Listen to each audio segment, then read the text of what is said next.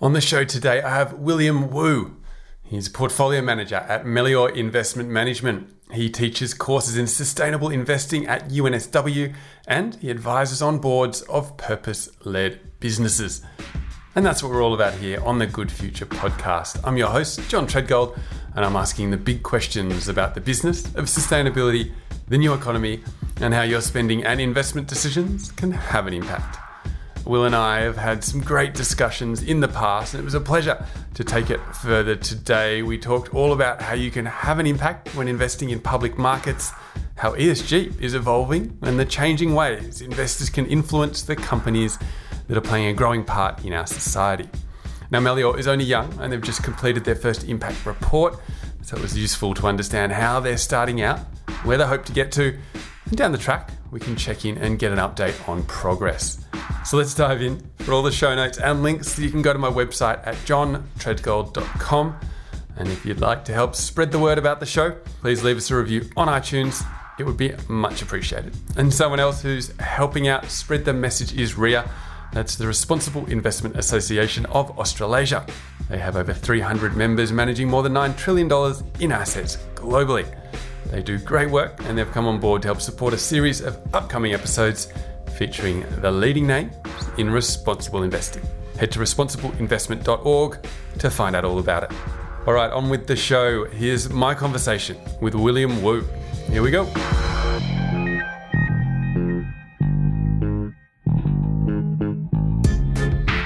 All right, Will, great to have you on the show. Hi, John. Thanks for having me on the show. And before I start, I actually like to extend my support for those in lockdown. Uh, it can be particularly challenging for many reasons, and one of them from a, a mental health perspective. So please reach out to someone if you need to have a chat. Yeah, thank you, Will. We're really lucky up here in Sydney. We're getting back to a sense of normalcy, but other parts of the country aren't so lucky. So appreciate you extending that. But look, let's get into it because there's lots to talk about today. But I'd like to start by asking about your work teaching at university. Now, I know personally, my mindset is completely different today than when I was studying economics many years ago. But I wonder if the way the subjects are being taught has changed, and, and how does social impact mesh with finance at uni these days? I wrote the course, uh, co-authored it with another University of New South lecturer called Kingsley Fong. Uh, this year was actually the first year for the course. It's actually two courses, so Sustainable and Responsible Investing, which is an undergraduate course, and Social Responsible Investing, which is a uh, postgraduate course. The genesis of the course actually goes back to first principles. Often the economic theory we have learned does not include the role of E S G. The traditional investment approach builds on the neoclassical model of efficient markets and portfolio theory. So efficient market hypothesis assumes that all information is incorporated in the stock price, suggesting passive investing, while portfolio theory talks about financial returns and risk, but does not include social and environmental issues in its equations. So now we're seeing this rise of the adaptive market hypothesis and E S G efficient frontier, which is essentially including viewing assets with an E S G lens, as well as a traditional risk-reward lens. So fundamentally speaking, E S G is a risk. It is a non-financial risk that impacts the financial and therefore should logically be included in your traditional definition of risk, right? So the course introduces students to environmental, social, and corporate governance consideration, methods that operationalize them into the investment process. We discuss a whole wide variety of factors such as, you know, climate change, water, waste, diversity, modern slavery, um, and also look at practical case studies. We do a deep dive into uh, the Royal Commission, for example. And also slightly different to most courses, um, there's actually no final exam. So probably completely unheard of when I attended university, and maybe when you attended university, and maybe why it's so popular. Instead, we actually have students design their own E S G framework to identify non-financial risk and opportunities of the businesses and tie that into financials. So how does it impact the profit and loss statement, cash flows and balance sheet, and ultimately the share price? And there's a whole bunch of different examples that we can dive into if we want on, on that. Yeah, look, it's a powerful movement. And, and we often think, you know, in the world that you and I work in, that a lot of this stuff is shifting and evolving. And you know, it hasn't overtaken mainstream finance yet. It's still niche in some ways, but E S G is certainly, um, you know, everybody knows that term now. And so it is heading that way. But of course, when we go back to university to have that foundational input right now, I think that's really, you know, the generational shift that we need. And so it is great to see that this is part of the curriculum now at university. But do you feel it's still kind of an add-on, or, or has it become a core of the teaching of, you know, the finance fundamentals, sort of the physics of it? Personally, I would love for it to become core because, you know, I do it on a day-to-day basis and I've seen how it can improve my financial analysis of companies. And we've seen so many examples where E S G issues impact management or board and therefore impacts the share price. But I think before it potentially becomes like really mainstream and part of the norm, um, we got to understand where, you know, corporate E S G disclosure uh, is today. And it's fairly inconsistent and inadequate. There's no real universal standard or common language for evaluating a company's E S G performance. Um, you know, there's several bodies have established factors, standards and guidelines, but they are voluntary and self-declared, which kind of creates severe data quality issues, um, hampering comparability across companies and sectors. And, you know, arguably, you know, having more factors, standards, guidelines in itself adds to the confusion amongst investors and companies on how and what data should be reported. Uh, you know, we have seen a few standards rising to the top. For example, you know, T C F D, science-based targets, Global Reporting Initiative, S A S B. But when we look at the data, you know, some of the surveys we have seen, you know, they're finding that, you know, the complexity and the burden of E S G reporting on companies is highly ranked, and also in comparability of company E S G data as well. So I fundamentally believe that as E S G standards and disclosures improve, they'll become more mainstream and adopted. And once they become standardized, uh, it will be really become the norm to include E S G analysis as part of conducting com- company analysis. Well, that's it. That's that's a big part of what I want to talk about today is frameworks and how you guys use them. So um, let's talk a bit about Melior. It started up a few years ago. Can you give us a, uh, a quick rundown of, of what it's all about? So Melior was established in two thousand eighteen. Uh, it is an impact investment manager. And we do this by investing in companies that are having a positive impact in influencing companies to do better. So we fundamentally believe that uh, capital markets have a central role to play in building a better, more sustainable future. And the way we do this is by investing in companies that align to the United Nations Sustainable Development Goals. So we believe these purpose-driven companies that address long-term global trends such as resource scarcity or climate change will achieve a long-term outperformance. So by investing for companies for the longer term and engaging actively with management, we can influence companies to make positive changes to help deliver sustainable returns. We also look at these companies and how they operate and manage risk by looking at their E S G credentials. So companies with materially poor E S G credentials often have the potential for underperformance and are best avoided to in order to minimize risk. And finally, we have a valuation framework that helps identify high quality companies with strong financials. So we're also taking into account of the financial risk. So in essence, we're investing in companies that do good, do it well, and are high in quality with strong financials. Yeah, good to hear. And so, you know, you, you talked about both E S G and impact there, and sort of in terms of, you know, the terminology of our world, they're, they're very specific. How do you integrate the two? Do you use sort of E S G as a baseline and impact sort of depends on the data you can get? How do they mesh? So the way our first framework we look at is kind of impact. And, you know, when you look at impact, traditionally data was actually quite difficult to come by. So intentionality and measurements historically, and in some cases, are still just storytelling. However, now with the advent of, say, the S D Gs or the work done by the Impact Management Project, which provides a framework in which to measure and manage impact, it has helped to grow the impact investment sector.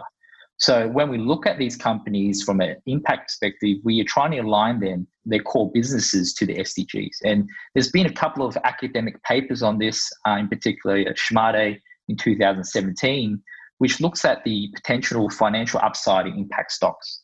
So the paper discusses how impact stocks have the tailwind of the S D Gs, which should, all else being equal, have higher growth rates, higher margins, lower risk and lower capital. So we're kind of looking at, you know, whether these com- companies are, you know, doing good. Once that passes, we really want to analyze how the company operates. So once they do good, how does the company operate? And that's when it comes down to looking at the E S G credentials of the company. So, you know, obviously there are some hurdles with E S G comparison. So take, for example, you can't simply just take the company's word for diversity in its management, because some companies measure female managing the workforce based on titles. Another company may measure it Uh, based on the number of staff reporting to the individual.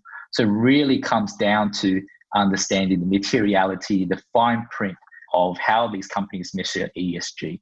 And we believe that fundamentally, you know, companies with good E S G credentials are going to lower the risk of any non-financial risk to the company, right? So if we look at things, say, like I mentioned earlier, the injury rates, or, you know, look at the corporate governance structure of the business, you know, we're taking that into account. We're taking that bottom half of the iceberg into account. I mean, the S D Gs is a framework, but if, if you're going to use that to measure impact, I'd imagine getting the data would be the real challenge. And so, you know, I've often thought this when I've been investigating smaller companies.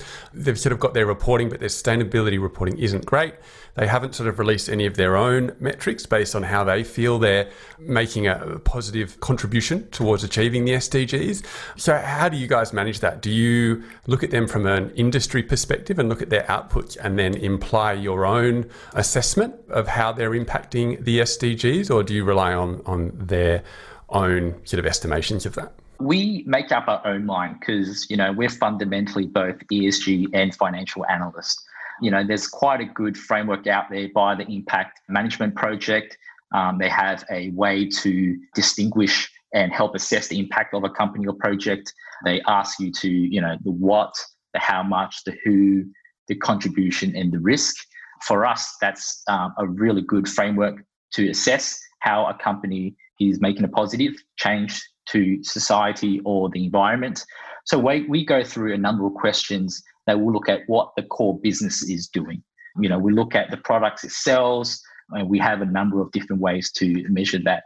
I think it's also really important to understand that the objective is not just to what the company is doing, but also to understand what the company can do in its future. So, and one of the ways we do that is actually actively engaging with companies um, to create a more positive impact. So that kind of intentionality, um, you know, if it's often public equity impacts are looked frowned upon because, you know, you know, they think that impact has to be tangible in terms of building a wind farm or or, or solar farm. But, you know, if a investor or a group of investors, say, positively advocate for a company to, you know, commit to net zero or reduce their greenhouse gas emissions, you know, that could translate to multiple, you know, solar farms or wind farms. So I think that's kind of the way we define impact. When you talk about impact, it has to include intentionality and be able to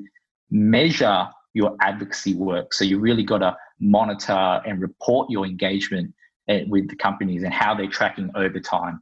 So when we talk to our clients, not only are we talking about the quarterly performance numbers, we also talk about um, you know our you know our E S G K P Is, and we also talk about the advocacy work um, that we've done with companies during that period. Yeah, good stuff. And so what are some companies that you really like in terms of their impact um, on the S D Gs? You know, I know that every time I try and dig into it, some companies report it. Um, I'd love to understand how, you know, you guys take that sort of raw data of, of their operations and, and their outputs and turn that into their sort of, um, you know, the seventeen goals and their contributions. Let's take uh, Brambles as an example. So Brambles is a global provider of pallets. So if you have driven on the road and you've seen, uh, you know, a, a truck with these wooden pallets on the back where you kind of stack goods upon, Uh, Brambles has got that famous blue uh, Brambles check pallet, they call it. So when we look at that business, uh, we believe that, you know, by instead of using single-use pallets and throwing it away, by using these reusable pallets, it's contributing to responsible consumption, right? So we're not simply just creating a one-use asset, throwing away, um, it goes to landfill. Um, you know, we're using these, you know, circular economy good circular economy in terms of the pallets, they're reusable, and Brambles has a network of these pallets that they move to, um, you know, various retailers or warehouses. Um, so, you know, it's about, you know, how that circular economy works. We look at, you know, it's, it's, you know, how the global footprint, so how far that business extends around the globe. And, you know, Brambles does a terrific job in reporting and tracking their sustainability. Uh, and they tell you basically by using these, uh, you know, reusable pallets, how much you are saving in whether it's wood or, you know, um, any other materials that goes into that product.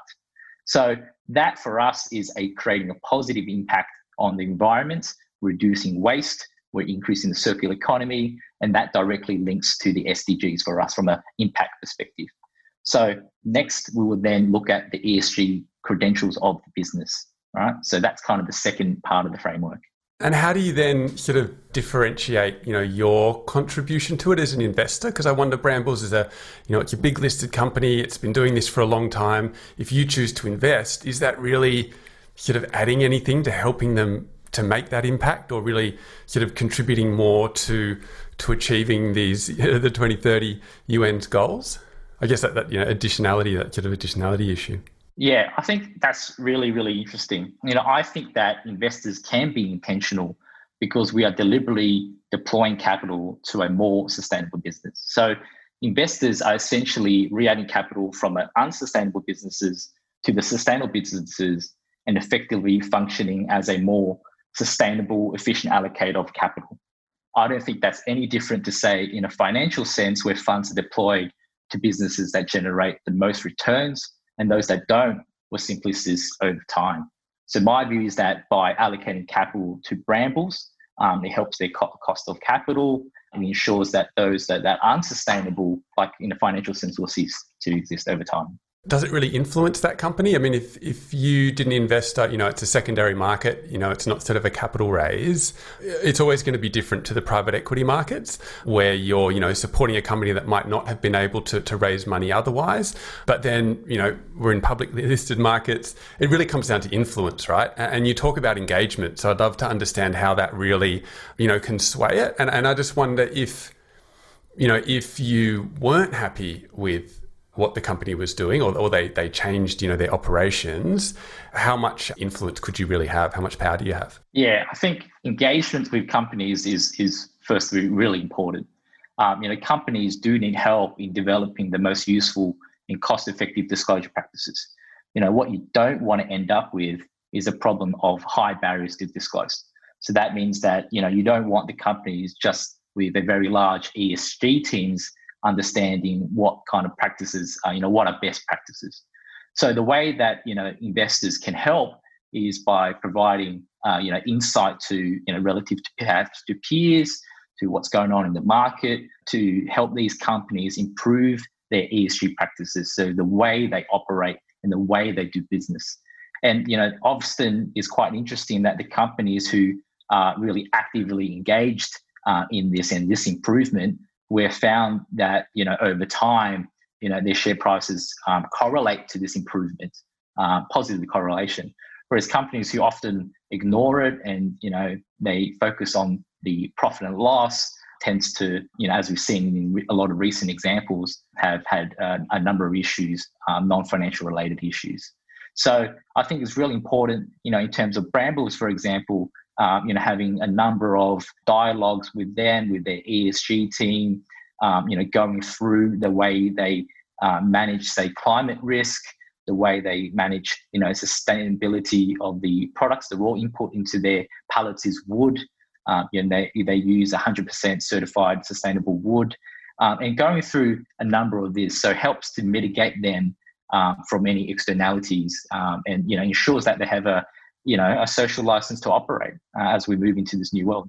Yeah, that's right. I mean, you know, that's obviously that risk overlay of E S G, but I just, you know, wonder about the S D Gs as an impact framework. I think it comes back to what we were talking about earlier, where, you know, we're still sort of at this early stage where there's not a lot of consensus about which frameworks and, and measurement methods to use.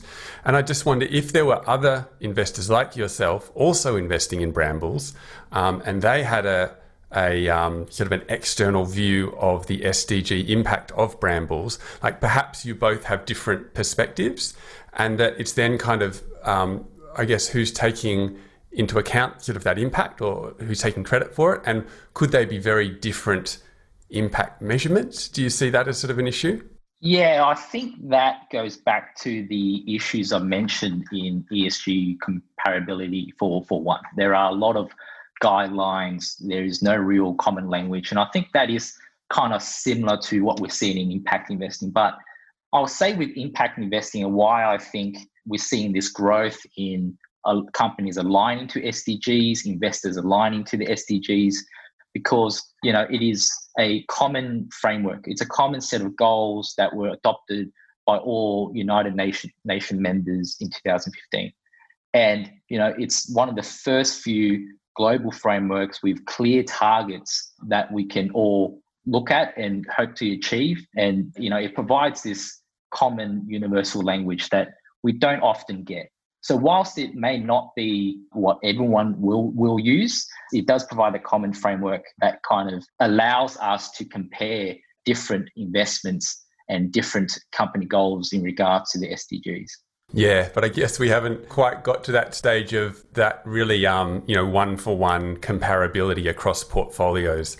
Um, you know, it's a problem with E S G, and I think with S D G impacts, it seems to be just as problematic. And um, yeah, and so, I mean, going forward, like, uh, you know, you, you sort of have to work with the tools you've got, I guess, at the moment. What would you hope these structures would be like in ten or twenty years? Like, what would be the tools or the frameworks or the norms? I think the norms is probably the important part that you'd like to see that would make this all a lot easier. I would love to see, and I get this question a lot from students as well, when we ask them to create this E S G framework, they do come back and be like, you know, what is what is a common language? Because we see that a lot in financials, the P and L, the cash flow, and the balance sheet. So what I would love to see, and this is just my personal view, I'll actually prefer to see a little bit more descriptive um, as opposed to prescriptive laws and regulations. So, you know, in accounting, we have, you know, I F R S. You know, I would love to have something similar to that in E S G and impact. So that way we get away from a lot of the misconceptions of different labeling or, you know, the issues of greenwashing. So, I mean, take one example, say fossil fuel free. I know there are a lot of funds out there that say they're fossil fuel free, and there's a little bit of fine print because their definition of fossil fuel free is re- in regards to the percentage of revenues. Then there's also the issue of second derivatives. So what I mean by this is that some investment managers say they're fossil fuel free, however, they will invest in companies that provide services to fossil fuel free, such as uh, companies such as, you know, drilling or transportation or storage. So what I'd love to see is probably greater regulation, uh, a commonality in frameworks, and preferably global. So I would love to pick up the uh, sustainability report for an Australian company and compare that to a U S company, and be able to conduct a non-financial analysis, and then we can go back to the companies and say, hey, you know, company A, you all your peers in your sector have a lower greenhouse gas emissions intensity, right? So what what are you doing to mitigate um, the challenges of, say, climate risk, or, you know, your injury rates are higher? Because injury rates, we know there's also a number of different ways to measure injury rates. So that in itself is not incomparable to in many cases. So I would love to say, you know, increase in regulation. I love to see, you know, greater commonality, you know, prescriptive framework, you know, globally as well. Um, and I think that would really advance E S G um, to become so mainstream that it's just become synonymous with uh, financial analysis. You know, that I think comes down to regulation to a certain extent. And this is something that we often don't talk about enough, I think, in impact investing. You know, we often have sort of the finance side and defining the frameworks, but then there's the corporate side. I think that's what you were talking about in terms of accounting standards and those sorts of things. So do you think that it will be more useful to have potential regulations and mandating rules? Do you think that would be better from the corporate side or sort of the finance side? I think that would be a great idea from, from kind of from, from both sides. We come to agreement, have a common understanding, not just on what companies need to disclose, but really need to go back to first principles and understand the, the methodology as well. Like, what is the right methodology? So, you know, in most other fields, such as math or science, the fundamental building blocks are there. So one plus one is two. And I say, often say in E S G, one plus one sometimes can be two, sometimes it's two point five, sometimes it's three. You know, we don't even have a very globally accepted definition for, for example, for net zero. So some companies say net zero, it's scope one, two. Sometimes it's three, includes scope three. Sometimes it's a modified scope three. So again, you're going through this fine print. Sometimes the fine print doesn't exist. So it becomes really difficult for all stakeholders to essentially conduct that kind of comparative analysis. And my view is that, you know, what gets measured gets managed. So whilst as uh, investors in public equities, we can have these dialogues with companies and we try to assist uh, as well to uh, remove the confusion and make it a kind of a low barrier to, to disclose, regulations can help accelerate that. But, you know, we're still going to do what we do, and we just can't, you know, wait for the regulation to come. So in the meantime, uh, you know, there is a lot of global organizations who are looking to do this, and I hope that we can come up with a solution soon. No, that's right. And and I think, you know, Scope three is a really good example because it's such a bugbear at the moment. Um, for people that don't know, I mean, you know, my broad sort of explanation of it is that it's the emissions that a company releases, but it's what their their customers release using their product. So it's often difficult for them to control directly, but obviously they, they are sort of a stakeholder in that, that element. And so, you know, we see this talked about a lot in some big Australian companies, B H P and Rio, saying that they're now going to Uh, try and control scope three emissions. And then Fortescue, who I think you guys are involved with, you know, they were saying it's it's it's really difficult, and they were sort of discussing whether they think B H P and Rio can really do it. How, how do you see that issue? Yeah, so the way that I've always thought about scope one, two, or three is kind of one is impact on the business, climate impact on the business, and the other is, you know, the business impact on the climate. So that's kind of the way I've always thought about scope one, two, and three emissions. In terms of scope three emissions, you know, according to kind of to the Science-Based Targets Initiative, it's considered material when they exceed forty percent of the company's total emissions. And that should be included as a company's mitigation strategy. Or if you look at the E U climate benchmark regulations, currently only consider scope three emissions as part of the mitigation assessment for oil and gas and mining industries, but there will be phasing in this in for all industry over the next four years. So there is definitely this movement towards to not only uh, report, but to measure uh, scope three emissions. And I think, you know, climate change, you know, we could spend hours talking about it, and it's particularly important, particularly when you look at, you know, C O two emissions for uh, this year, despite COVID nineteen and the shutdowns associated with it. I mean, the I E A is only estimating it to fall eight percent year on year.